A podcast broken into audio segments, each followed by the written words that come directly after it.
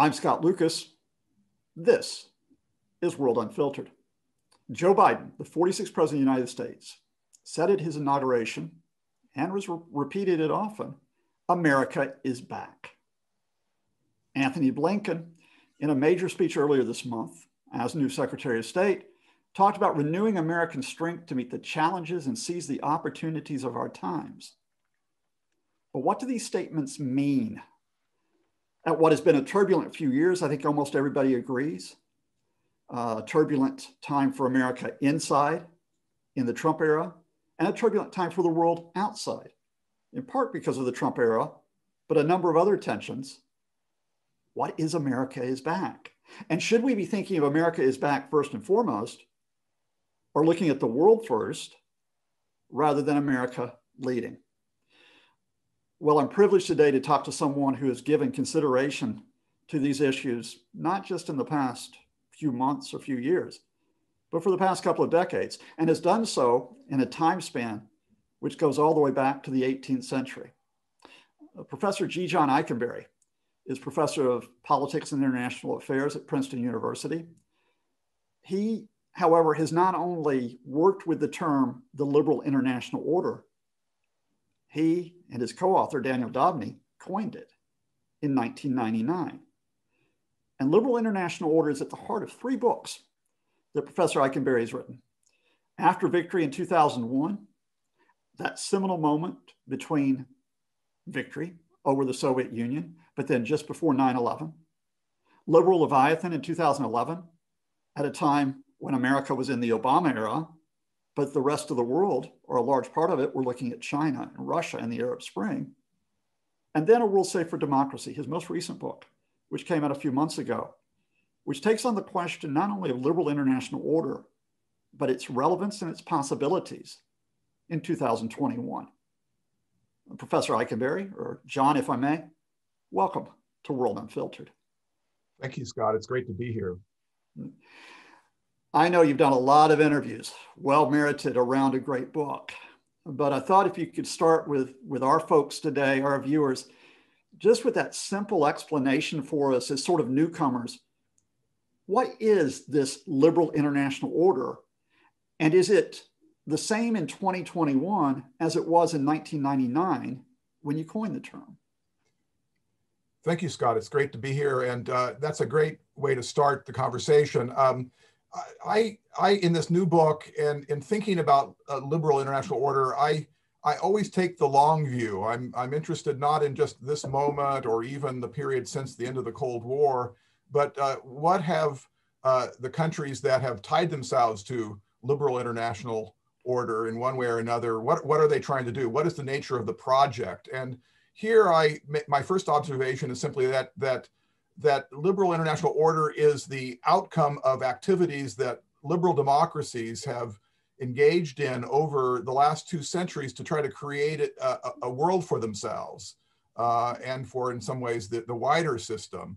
Um, so liberal international order is is a is a, a, kind of environment. You might think of it that, or an ecosystem, a kind of set of rules and institutions that liberal democracies have seen to be have seemed to think uh, um, creates more stability and and uh, possibilities for advancement. It's it's really um, useful to think less about specific institutions and moments in history and, and think about the broader liberal international vision. It's, it's one uh, that uh, has evolved certainly over the 19th and 20th century and into today, but it has certain core convictions that an open system, that trade and exchange is good, properly managed, that institutions, multilateral institutions, facilitate cooperation, uh, that thirdly, liberal democracies are unusually capable of driving cooperation. They have special reasons why they would cooperate capacities to cooperate, and values they want to ensure that can only be uh, ensured through cooperation. And then finally, the fourth, uh, you might say, conviction between, behind liberal international order is that in a world of rising economic and security and environmental interdependence, uh, we can only be safe together. We can't be safe alone. That that we are tied uh, uh, inescapably to each other. Think about the pandemic today. And so we are uh, through necessity, really uh, impelled to create a, a, system that will allow us, through cooperative organization of the rules and institutions, uh, provide safeguards and governance uh, mechanisms so that we can we can survive and protect our values. Now, some of that is an agenda that really is specific to liberal democracies, but a lot of it is, of course, more global. It's almost a universal aspiration that if we as a globe, as a planet are to survive, we are going to need to up our game. We are going to need to create better habits of cooperation, rules, and frameworks. So uh, I think um, my first answer to your question is the, the impulses and convictions are the best way to define uh, liberal international order. Its specific outcomes, uh, uh, mo historical moments have, have varied across time. I, I've argued in, uh, in, in my earlier work that uh, after 1945, there was this kind of golden age of, of cooperation among the democracies. After the Cold War, it became more of a global project with a gr great deal of turbulence and, and uh, in, in the end, uh, failure or, or shortcomings. But that um, despite all the crises and shortcomings, there is something um, uh, vital and profound uh, in the liberal international vision that remains important for, for today. Okay, well, let's start then with that normative, as it were. What is it that is vital, even essential, in what you would call a liberal international order, which goes beyond the vital and essential for someone in America or Western Europe or even beyond someone who is in a liberal democracy uh, at this moment in time? Yeah, I, I, do start with liberal democracies and think about this again, the long view to start. Uh, mm. um, 200 years ago, there really weren't liberal democracies. It really uh, began uh, about that time in the in the age of democratic revolutions. But before that, the world had been really populated by empires and monarchies and autocratic states and and and so forth. And then there emerged what what you might call the liberal ascendancy, the, the first countries that that really offered a new type of polity, we the people, kind of grounded in a different kind of, of values and, and and forms of order. Uh, indeed, uh, profoundly imperfect, but but there they were. They were populating the larger system, and uh, in some sense, uh, those uh, polities, those liberal democracies, were in some sense fragile or or or, or vulnerable to to uh, to to geopolitics and to the various uh, forces of interdependence, and have had all along this kind of um, uh, underlying need for creating a kind of, uh, as I said before, an ecosystem, a kind of framework of order that would allow these uh, open societies based on the rule of law and civil society, limited state constitutions, uh, uh, these, these republics, as they were called in the old days, that they are very much vulnerable to the, the storms and tsunamis of geopolitics. And so creating a stable ecosystem, or to change metaphors, uh, liberal democracies are, are not, as our friends in the realist uh, theoretical tradition say are billiard balls on a pool table, but are really eggs. Uh, they're more fragile. And so liberal international order is, is in effect the task of building egg cartons or what uh, the British call egg boxes to put our, our, our, eggs in so they don't crack. And so that um, building egg boxes has that task has changed across the eras as the circumstances and geopolitical forces, the rise and fall of, of Anglo-American hegemony and all the other forces that have shaped the modern world. But it's, it's, the, it's the underlying need that liberal democracies have that they, they're in it together, that they can't simply exist as an island. Uh, uh, they, they will hang together or they, were, they will hang separately, as Ben Franklin uh, said, said uh, in, in 1776. Yeah, as you sort of noted there, this notion of liberal international order, both historically and arguably even up to today, is still associated with only a part of the world. I mean, it's only associated primarily with Western European uh, thought systems, US thought systems. there's a lot of the world that could argue look, we have other conceptions of polity and community and interaction that isn't part of that historical trajectory. No. How do you get across from your historical read of the US and Western Europe to something which is universal or which interacts with conceptions that have been developing at the same time in other parts of the world? Yeah, that's a, a fundamental question and it's a complex question. Uh, and I'll make two observations. First, liberal internationalism in some sense is a, is a, a kind of project to build on top of a world based on, on the nation state or the Westphalian system. So in the 19th century, liberal democracies were both uh, committed inside of the West to the nation state, but were very much imperial states uh, beyond uh, the West. Uh, so that's that's a, absolutely the case. But but through the 20th century, liberal internationalism became a project of intergovernmental cooperation, as I've been describing it uh, uh, today, and uh, that has built on a kind of more universal understanding of of, of peoples and societies uh, um, uh, organized around self-rule and self-determination. So the great icon of liberal internationalism, Woodrow Wilson, uh, uh, uh staked the flag of the liberal vision on self-determination. In his view, I think historians say it wasn't necessarily full sovereignty, but that people themselves would decide what kind of system they lived in. So that foundational commitment provides a kind of opportunity for universalism. That is to say, that people outside of the West can uh, seize upon principles of order that liberal states have, to some extent, uh, either uh, through their own vision or reluctantly through circumstance, uh, agreed uh, to be the basic building blocks of world order.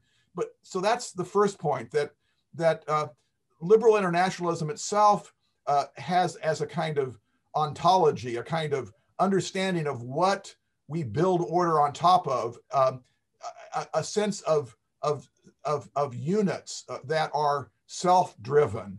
But on top of that, and this is where the liberal project does become more exclusive. It, it's, it, it, it is saying on top of that foundation of self-determined, self-determined Westphalian uh, sovereign states, those that are liberal democracies do have certain uh, uh um, uh, uh, uh, values they want to protect and and and want to create a, you might call it a, a, higher level order.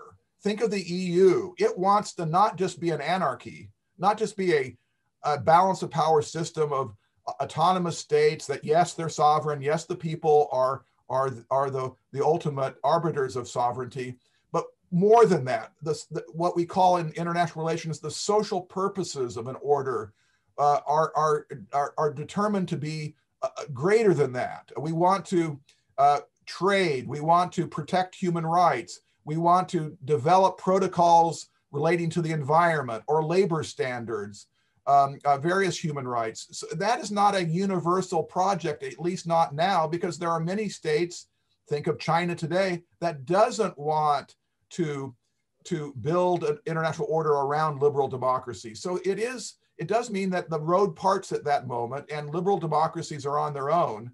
And that but my final point is that doesn't mean it has to be a Western project because in many ways the the most fervent believers in a liberal international order today are not Western states. Many of Western states are actually uh, retrograde democracies. Think of of, of Hungary and Poland and in America in its own Trumpian form. Think of South Korea or Japan, uh, uh, countries that are, in some sense, deeply tied to an open international order that have uh, made uh, profound commitments to, to, to, to their own at home uh, brand of, of liberal democracy. So, so uh, it's, it's not universal because liberal democracy is, is is not universal, but it's not Western because liberal democracy is not fundamentally a Western value that only Western Westerners can embrace. Let's pick up on that. That's a really interesting tension between what you've referred to as inclusion, or let's say the universal, versus the fact that there was exclusion. So, as a historian, if we look at the Cold War period, is the liberal international order really international when many peoples and communities are not part of it? And I'm not really referring to the standard line you probably get here about the Soviet Union and China, about the idea that there's two bounded orders against each other. I'm really thinking about many peoples and communities in Africa, in the Middle East, in, uh, in South America, and in parts of Asia that really aren't part of the liberal international order project. I mean, isn't it primarily the liberal international order a US Western European order and Japan and to an extent South Korea? I think in one at one level it is it is very much like that. And it's it's driven by by uh, the more powerful states that are committed to a certain kind of order. So it, it is self-interested. It's a it, it, any kind of international order including any that uh, uh, an aspiring african state might want to create in regionally or globally will in some sense be dr- driven by what powerful actors in the world are willing to support so in some sense we all live in a power political world, and any order we want or any order we're trying to explain will bring us back to power. And so uh, uh, uh the United States did not, after World War II and after the Cold War, uh, in, in any way uh, have a kind of idealist view that we we have the secrets to uh, to international order. We're going to share them with the world, and if you become like us, you can you can be inside of our, our walled garden of liberalism. That, that's, it, it, it is a much more self-interested view about how to build an order that will allow us to uh, have an open society inside of an open system. And that's a, a very demanding kind of order. And open societies, that is to say, built around rule of law, freedoms of various sorts, uh, constitutional democracy, uh, free press, all these sorts of things you associate with uh, the kind of the, the idealized uh, open uh, uh, open systems, open polities, but you want to have that kind of polity in an in an order that is itself as open as it can be. And so that I think that is a, a, a very demanding kind of order. It's not one that necessarily leads directly to to, to sort of the gates that open up and anybody who wants to can walk in. There is a kind of conditionality to it that to be inside is to make commitments to certain uh, uh, rights and responsibilities. Uh, again, think of the EU as a, a, kind of more advanced version of liberal order. It's kind of the, the an intensification of it inside of Europe. And not everybody who wants to, not anybody who wants to can join the EU. There's a kind of conditionality to it. And uh, there is a kind of understanding that to be inside of it, you get certain benefits, but there are certain obligations. So I, I would say to kind of, I think you're asking for, for, for a response a little bit beyond what I just said. And, and this is what I would, would say to, to non-Western states that look like they're on the outside looking in. And I think that's one of the great um, uh, uh, unfinished uh, uh aspects of the project uh, to, to, to share the fruits of, of liberal modernity, to, to, to, to, to spread, to spread the, the system wide, widely. Uh, China selectively tied itself to it and it had the best two decades of any country in the world. Uh, China had its best decades in two millennia as it encountered, engaged, and selectively integrated into this liberal order. So it wasn't simply the West uh, sitting on their laurels getting rich. In many ways, it was the rich losing their advantage to a, to a rising state that didn't quite accept all the uh, logic of conditionality. So, so in some sense, it's it's it's it's it's a story of of of of inclusion to some extent at the expense of uh, of of shared commitment to ensuring that the order remains uh, remains uh, tied to its core principles. So it's it's it's it's um, it's a mixed picture, I think.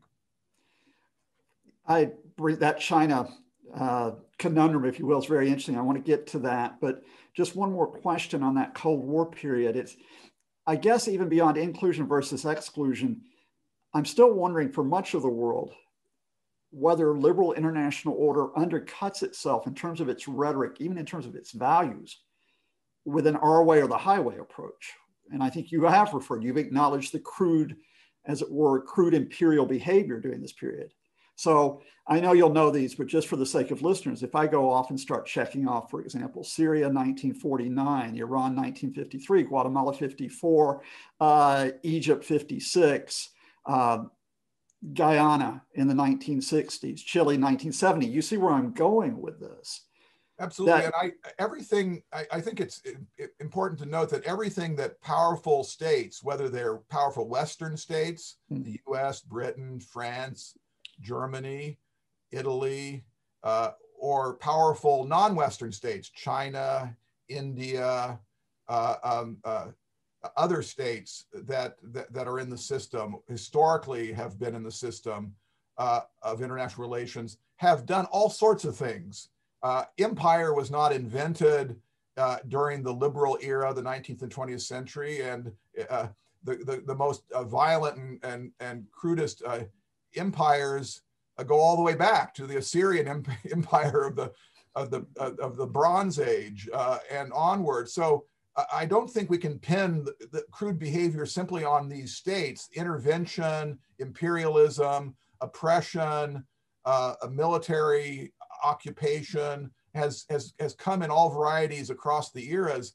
And it's secondly, it's important that not everything that the United States has done in the Cold War period or after has been because of liberal uh, liberal order. Uh, in some ways, uh, you it's it's precisely liberal international order that sets out uh, unrealized principles that provide the measuring stick for failure for Guatemala, for uh, Iran, for Syria. So uh, it's it's it's it's it's the, if if I am to make the case for liberal international order in the in the face of all of these uh, regressions, transgressions, oppressions that again are not all traced to liberalism doing its thing. They're really great powers doing their thing, which they've always done despite liberalism. So, so if you uh, allow me that caveat, uh, it's true that liberal international order then still, at the end of the day, provides, uh, however flawed it might be, a platform or a space for peoples and societies to uh, to mobilize themselves uh, to to make the system more fully meet its the, the principles that that were at its foundation. So so uh, the liberal democracy itself and liberal international order are unfinished unfinished projects. Uh, think of the American system. Slavery uh, was the was the um, was a you know kind of the the the at the very founding the the original the original crime really of the American founding was was slavery and yet uh, the institutions of the system provided a basis for for for for for a more perfect union uh, a, a, kind of evolution towards towards uh, more inclusion uh,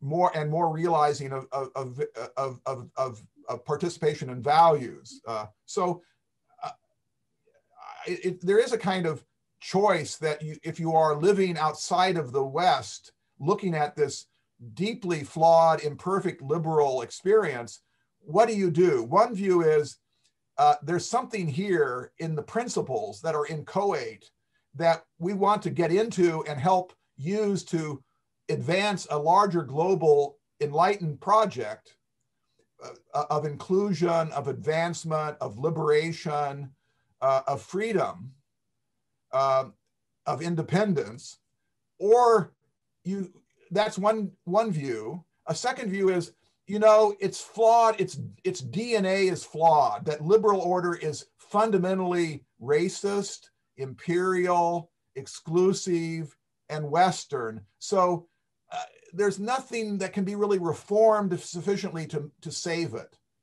So that's a choice. You kind of, those are two, two critiques.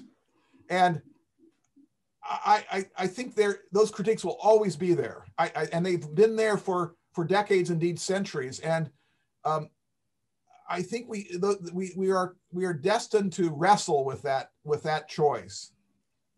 Well, let me get to then when you coined the term liberal international order, or as again with Daniel Deudney, coined it in 1999. You then write the book in 2001 to follow this up, and you say, okay, we're close to the liberal moment at this point. So it's like, okay, we've made that choice. We haven't rejected the liberal international order for all the flawed means that have been pursued for it. Instead, we have embraced what it's trying to achieve. And look at here we are in 2001. But is the post Cold War world of the 90s really that stable? Again, beyond a framework of Western Europe, perhaps expanding now into Central and Eastern Europe and the United States, do you really have that liberal stability when you look at what is happening with Africa, name check Rwanda, Somalia, for example, when you talk about even within Europe, the Balkans cases, and of course, when you talk about those ongoing questions, those tensions, a lot of which is centered in the headlines around Iraq in the 1990s. In other words, is there possibly an illusory idea that we're close to the liberal moment? Yes, uh, and indeed, in this most recent book, I I, I, reflect on on that kind of crisis of the post Cold War uh, world order, the, the kind of globalization of the liberal order, the the inside order of the of liberal liberal democratic uh, capitalist order that was part of the glo- global system after the Cold War became the in some sense the only platform for order globally after the Cold War. Uh, not necessarily because it was perfect or everybody wanted it, but there wasn't any other game in town.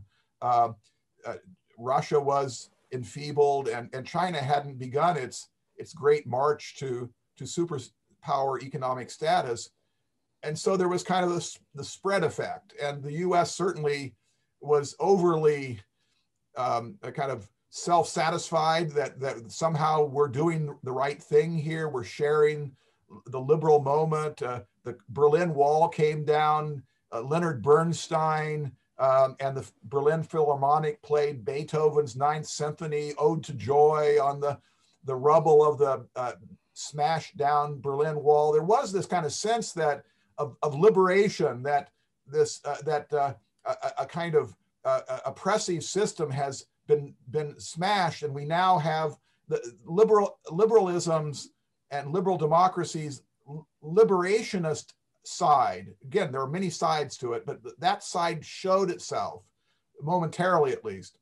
Um, and and people uh, everywhere were in some sense uh, looking for what what can how can this be how can we we take take advantage of this moment to advance our own uh, uh our own uh, uh, national prospects. But i argue in the book that the, the seeds for crisis were were planted at that moment uh, because the, the, the logic of order, of liberal order, was based on this notion of, of conditionality. To be inside was to, to be working within a kind of higher order uh, system with social purposes that we all share and we're going to commit ourselves to, to be a part of. After the Cold War ended, when everybody who was liberal, democratic, was celebrating the, the system was was expanding outward and its logic was deteriorating. The logic of conditionality uh, there was a kind of uh, a kind of rush to to get what you can um, to spread as much as you can and it lost its kind of underlying governance logic. It's it was a what i call a, a karl polanyi moment when the the mobilization of the global system overran the, the political foundations that could manage it. And we're still in that in that moment. We haven't really picked up the pieces and figured out should we just uh, should we sh- just kind of trash liberal order altogether and go for a global system that isn't liberal, that includes Russia and China, and we go kind of to uh, lowest common denominator and hope that that's good for all the countries in between? Or do we try to salvage something of the liberal uh, vision because there was something there that worked? And that's that's where we are today. That's that's really interesting. I guess it, I, I get this sense that almost at a personal level, as well as a scholar, that you're you know you're fighting this valiant fight for the liberal international order in 2021. But I want to go back even I want to go back before Trump like you do, go well back from, and just put this to you. Um, we saw the seeds a little bit of what you're talking about, even in 1999, with the system outrunning itself with the anti-globalization uh, movement at Seattle in that year, for example, as a marker of it. But I really want to put it to you that the idea of a US led liberal international order was buried once and for all in 2003 with the Iraq War. That as much as you might have good intentions and others might have good intentions for a US led liberal international order, that ill fated operation to establish an American hegemony, preponderance of power, which I wouldn't consider liberal, no. that, that basically ruined it for you all the way up to now. Yeah, I, I think uh, I think there are two uh, two or three kind of moments of of kind of uh, ruin it, ru- ruining moments. That's the first one. That's for sure. And uh, let's talk about Iraq. You know, as I was as a liberal internationalist in uh, 2003 and in the fall of 2002, um, uh, uh, writing pieces uh, arguing that this is a huge mistake. Uh, and I have a famous article in Foreign Affairs, America's neo-imperial ambition, so I was critiquing this so-called neoconservative view, view, which I saw as a as a transgression from a kind of liberal vision of order. And, and indeed, uh, uh you've heard me debate John Mearsheimer, who, who, who, who, lay, who pins uh, the Iraq war on liberals. And, and that's just fundamentally wrong. It's, it's, it's deeply flawed. It's, it's simply not historically true. The, the architects of the war, uh, uh, Vice President Cheney, Secretary of Defense Rumsfeld were many things, but they were not liberal internationalists. And the war makes more sense to a realist like Mearsheimer. It was a war to protect American hegemony in the Middle East. Saddam Hussein in Iraq, uh, with the, the possibility of, of, a, of, a, nuclear uh, weapon, uh, posed a, a challenge to American Middle Eastern hegemony.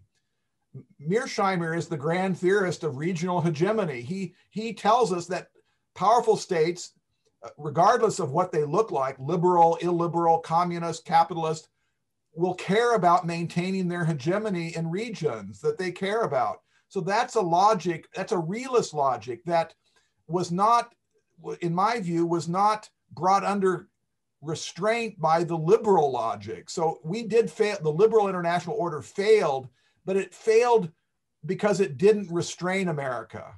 Uh, but its impulse was not a liberal impulse. The, the other, uh, so I pin uh, the, the, the Iraq war uh, on an aspect of American thinking that resides on the realist side of the, the big international relations tree. It's not part of the, a branch or stem of the liberal uh, part of the, the international relations tree.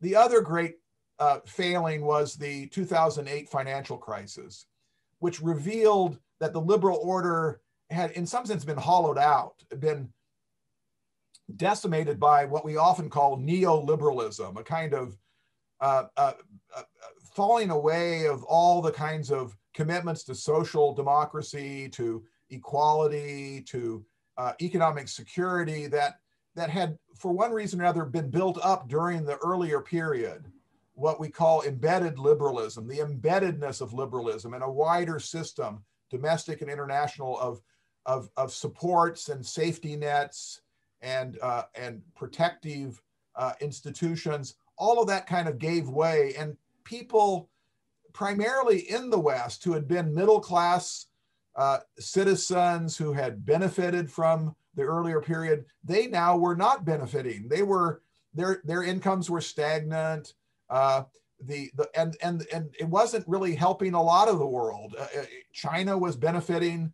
Uh, the very rich of the very rich, the top one percent, was incredible, becoming incredibly rich, and so the whole. For me, that's as important as the Iraq War. Both of these two uh, disasters really um, uh, uh, showed the liberal order to be to be failing, deeply failing. And uh, uh, we're sort of at that moment where, where it had to be rethought, it had to be uh, rebuilt, uh, it had to be uh, redefended.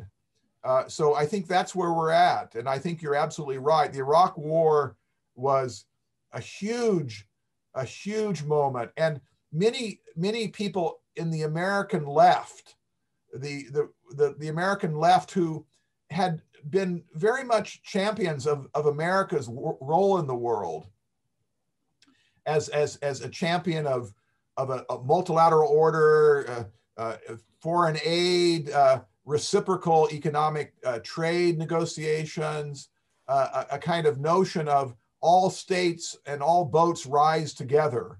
Uh, that, that view of America changed, I think, for many on the left and certainly around the world uh, when the Iraq War unfolded. You're preaching to the converted on both those two cases. Uh, let me add a third to test out with you. Isn't there a failure, or is there a failure of the liberal international order around the so called Arab Spring in 2010, 2011? Um, initially, from a pragmatic level, because of the notion that you lead from behind, which runs a little bit counter to the American message, which we had all the way up to this point. And then, secondly, of course, because we see the course of those movements, those risings that are calling for reforms and rights, which could be tied into part of this wider historical narrative you talk about, and then they fail, or quite often they are suppressed in Syria, in Yemen, in Bahrain, not because the US is present, but because it's absent. That the failure to protect civilians is what many people outside the US and Western Europe will have seen in this decade that we've gone through. Yeah, that's a, a great point, Scott. Uh, I think uh, I think Syria was a disaster. I think uh, people in the Obama, the veterans of the Obama administration, uh, I think would privately say of all the things that that we failed to understand was the Middle East. Uh, we we did some good things, uh, the the nuclear security summits, the the various efforts to to to uh, work on climate change and even to engage China, although that too hasn't necessarily turned out as they had hoped. But uh, the, the, the it was the the, the Syria, there's a moral issue there that's particularly poignant. And um, I think, you know, it is a kind of on the one hand, on the other hand, uh, the US and the other Western democracies did in the post Cold War period ratchet up the, the expectations of the global order that we are now not simply going to be a, a, a an old United Nations centered uh, Westphalian system, but we are going to make make as our purpose uh, uh, the con- the collective effort to protect citizens from their own their own governments from from genocide. Um, uh, we're going to learn the lesson of Rwanda. Uh, we're going to uh, elaborate a, an idea called responsibility to protect.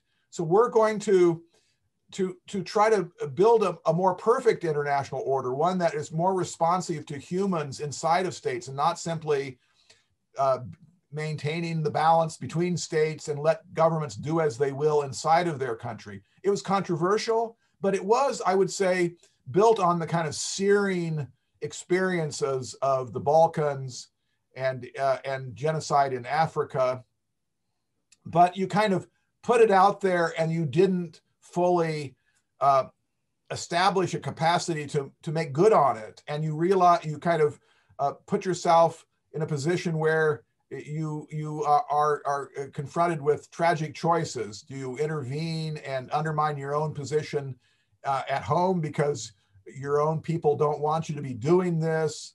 Uh, you're worried about another Iraq, uh, or uh, do you uh, jump right in and try to to save people? And I, I just I, I think you put your finger on these classic dilemmas uh, that are at the heart of a liberal international order. Think about liberal uh, internationalism as a as a kind of vision. You are trying to protect values that are fundamentally in contradiction or at least in tension with each other liberty and equality, sovereignty and uh, uh, uh, intervention, uh, uh, uh, individualism and community.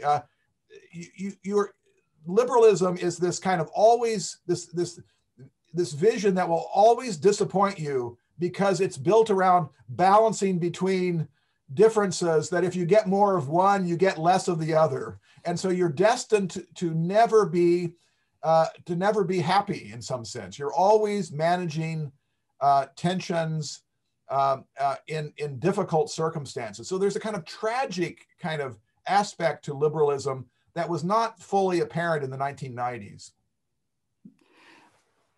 Joseph Nye, in this post-Cold War moment, remember the title of one of his books vividly. It's always stuck with me, Bound to Lead.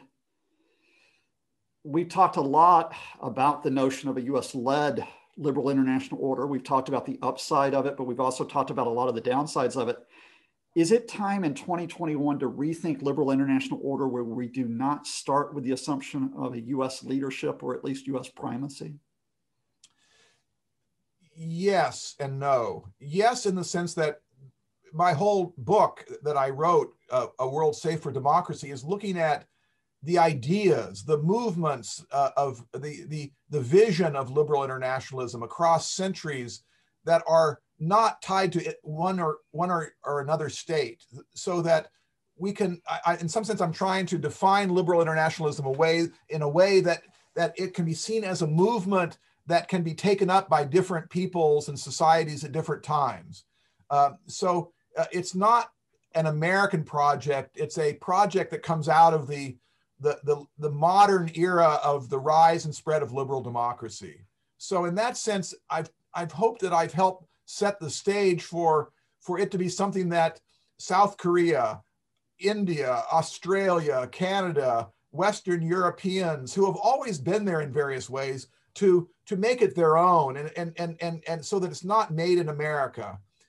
It's not made in America for two reasons. One is that America is not as powerful as it used to be and America is is is troubled in many ways. It, it has to get its act together. It's got to uh, take care of its own uh, house. Uh, it's got to uh, put put behind it the Trump uh, uh, debacle. So in that sense, the answer is yes. If liberal internationalism is to to have a future, it's going to have to be a more collaborative ensemble effort. And indeed, you see that the the, the, the, the Alliance for Multilateralism, there's 50 countries that have bought, uh, been, been, been uh, advocating a kind of new era of multilateralism. The most eloquent statement I've heard uh, made for, for a new multilateralism uh, was by the, the South Korean foreign minister. Um, uh, and so there's lots of different uh, movements afoot. the so-called D10 the Quad in East Asia, which includes India and, and Australia and, and Japan. So there's lots of, of, of, of kind of fermentation for, for new alignments, new coalitions. And uh, so all of that is true. But, and this is why on the one hand, on the other hand, on the other hand, I put on my, my hat as a theorist of, the, of world historical moments. And I, I, I, I come to the following observation that liberal democracy has had its best moments uh, when when it's been tied to two things. One is a power, concentrated power that wants to see liberal democracy succeed. That's number one, a, hegemonic formation, if you will. And secondly, a model of liberal democracy that people find attractive. And so in the 19th century, uh, uh, Britain, in some sense, uh, had this uh, figured out that its power, Pax Britannica, uh, it, was an empire on, on, on the one hand, but it was a it was supporting a larger world system on the other of openness, trade, uh, assistance, uh, frameworks for mutual gain. Uh, uh, and then it failed because Britain failed, it, it, declined, and liberal democracy of that 19th century sort, a kind of laissez faire democracy, uh, was no longer viable. So the two conditions for a open liberal democratic world order, a powerful state and an attractive model, both of them failed. Today, uh, we are at a similar impasse. Let's let me just say that what happened after World War II is that you got both of those back. You got a new powerful state and you got a new model, uh, a more uh, embedded liberal model, as we were talking about earlier, a social democratic model and you got a new patron of liberal democracy, the United States. now we are in a similar impasse, such as the interwar period, where we've, under Trump at least, we don't have a leader that wishes liberal international order well. And we have a, a kind of flailing America, a, a kind of liberal democracy in American hands, perhaps in Western hands, is not doing as well as it used to be. So, if there is to be another era of liberal international order, I do think you're going to have to get a new patron, a new powerful state or collection of states that are going to do things to help stabilize and provide assistance to countries trying to stabilize their own democracies. But the problem is Britain handed off that that task to, to the United States, but who does the United States have to hand it off to? China. No, no, no. China is not going to be the next America to wish liberal democracy well. It wants to uh, to write the obituary of liberal democracy and liberal international order. So uh, there isn't another state to take take the reins, to take the baton. So it has to be either America, which may not be powerful enough to reestablish itself. And if that's the case, it's going to have to be a, an ensemble of states, a, a coalition of states. And it's going to have to be a coalition of states that that are there to lead in the rebuilding of a new model of liberal democracy. So, just like the 1920s, we're at a moment of decision where it's either going to happen or it's not going to happen. If liberal democracy and liberal international order are to be rebuilt, it's going to have to take the two things a, a powerful center of a concentration of states that are going to wish liberal democracy well and help help promote it in one way or another, and a kind of renaissance of liberal democracy. Both are very, very difficult, and it, it's going to be much more hard to do that than it was in the 40s and 50s and 60s and 70s. All right, big finish. After this grand tour that you've, you've given us, you speak in a world uh, for democracy about a pragmatic reform approach now where we are in 2021. But we have seen this tension within the promise of a liberal international order that many might have felt excluded, or that the United States or possibly the Europeans betrayed leadership through the crude imperial venture.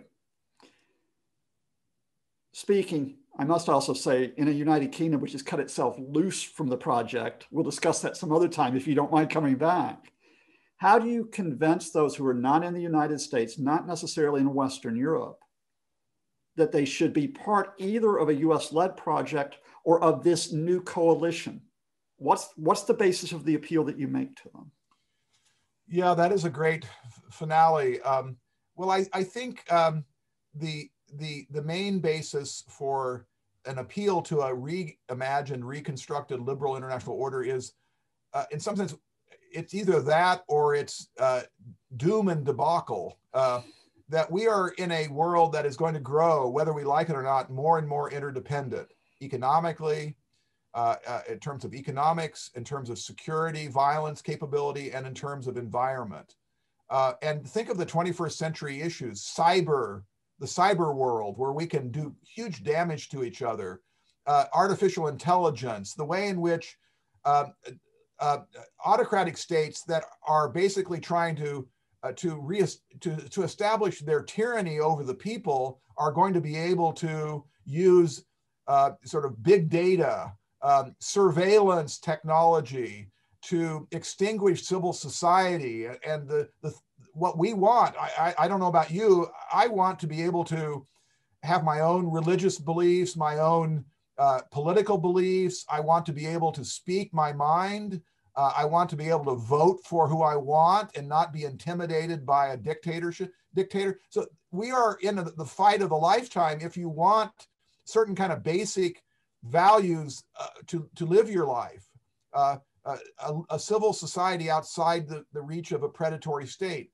So, so if, if the 21st century is going to create new technologies and forces that make that difficult, we, we have to do it together that the only way to survive the, the great storms of the 21st century are to, to, to tie our rafts together, to manage interdependence cooperatively, um, and, and to find new international agreements and collective capacities. Uh, there will be another COVID. Uh, hopefully, we're young enough uh, to to know that in, in our own lifetime, uh, if we live a few more decades, uh, that that this will happen again, and it, it it's going to be uh, yet another moment. so we should be be building our capacities to to to to monitor and to respond collectively. What the way in which uh, uh, people live their lives in Africa, in Latin America, and Southeast Asia are, are as important for our well-being if we live in Europe or we live in Japan as, as, as, as, as it will ever be. So we are in a, a, ever greater connected world, a globalizing world. Again, whether we like it or not, we can't stop it. Uh, we can't reverse gears. We can't put the technologies back in the bottle. So we have, the, the, in some sense, the basic rationale for liberal international order is the alternatives are all even worse. Uh, the in, imperial, reconstructing imperial spheres of influence, nationalist islands of, of, of walled societies. It, it's, it's, not, it's not a pretty, pretty future.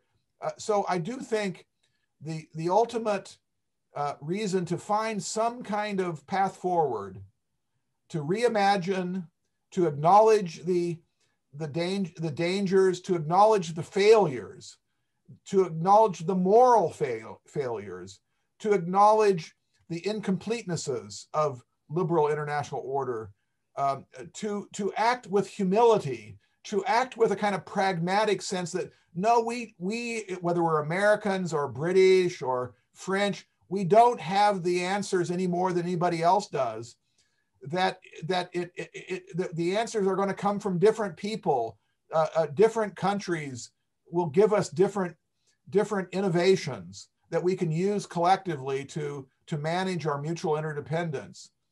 Uh, new zealand has something to tell us about covid. Australia has something to tell us about voting systems and democracies and on and on and on and on. So democracy, as, as the great political theorist John Dewey said, should be seen as not just simply a system where people vote, but it should be seen as a laboratory, a living laboratory where we solve problems because problems uh, never never stop coming.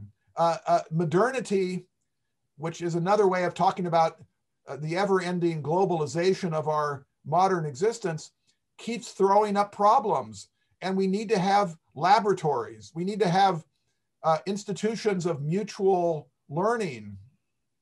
We need our universities to be operating on full throttle because it's it's not going to get any better on the demand side. So the supply side has to keep up, and the supply side is really about uh, a collective, cooperative, organize, organization of our of our of our lives uh, to, uh, to solve those problems and to, to, to protect our values. That's a great closing argument, or I should say interim argument, because there's so much you've introduced that was also on my list, but we'll have to save that for another time. And I do hope there will be another time and you'll come back and rejoin us to talk further about those challenges. Uh, but for now, uh, with that notion of uh, we hang together or we hang separately, let me let me thank you uh, Professor G. John Ikenberry, uh, the author of A World Safe for Democracy and many other fine works. Uh, thanks for your passion. Thanks for your argument. I look forward to it continuing. Uh, let me also thank the good folks at Deep Dive Politics for putting us on air and holding it together. Uh, and let me thank most of all you viewers uh, for joining us on this journey. Remember that uh, Deep Dive Politics can be found at dive underscore politics on Twitter. You can find us on Deep Dive Politics on Facebook, and that all of our video cast on YouTube, you can also listen to them on Spotify.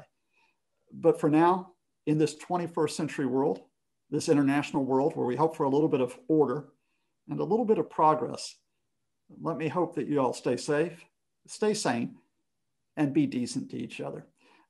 I'm Scott Lucas, and this has been World Unfiltered.